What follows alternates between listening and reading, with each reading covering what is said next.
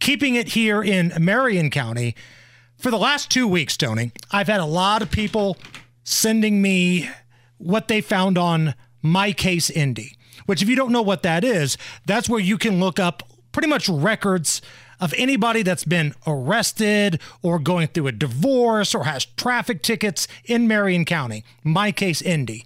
Well, a couple weeks ago, people started sending me all these notifications that there's been paperwork that Joe Hogsett and his wife were going to file for divorce. Now, listen, let me make this perfectly clear. Nobody hates Joe Hogsett more than I do for what he has done to my city, for the way he treats law enforcement. This guy is the zero of all zeros. If you think your favorite politician is at the bottom of the barrel, look up under the barrel and you're going to find Joe Hogsett.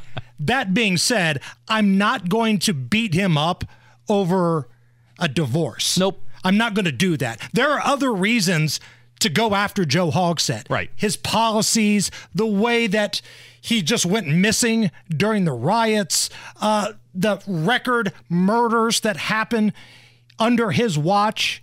He's a joke. He's a horrible mayor. I'm not going to beat him up over the divorce unless we find out that there's something else to that, whether it's something that hurts the city of Indianapolis, whether it's domestic violence or anything like that. But for the most part, I know if I've had a lot of people ask me, "Oh, I can't wait to hear what you say about his divorce." I'm not going to criticize the dude for that. Nope, I, I'm sorry. I just marital issues. They they just don't interest me. I don't. That's between you and your spouse. I, I don't need to make hay about it. I don't care who you are. I don't care about Donald Trump's marriages. I don't care about Joe Biden's marriage. I don't care about anyone else's marriages unless there's some kind of illegality involved. And then I care about the illegality. And I, I think it's worse because you may have been involved in something regarding your spouse. That's when I start to care about marital issues. You filing for divorce does not interest me. I just don't care.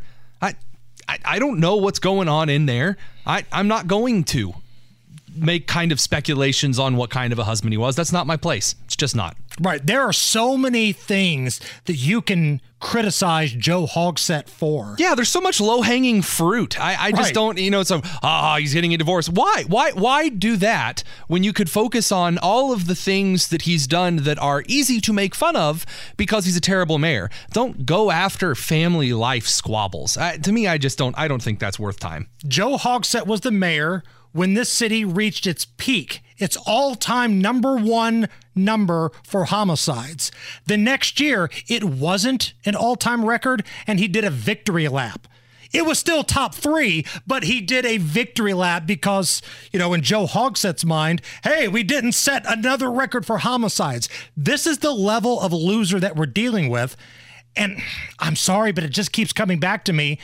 I'm so frustrated with Jefferson Shreve because you let this loser off the hook. Yep. You had so much material to work with here, and you came out of the gate by criticizing law abiding citizens and then talking about abortion. What the hell are you doing? I would like to point out that it was on this show that I said back when Shreve flipped on the Second Amendment, I said, watch the next thing that he flips on be abortion. And now here we are. So again, Joe Hogsett is the devil you know, and Shreve at this point appears to be the devil you don't.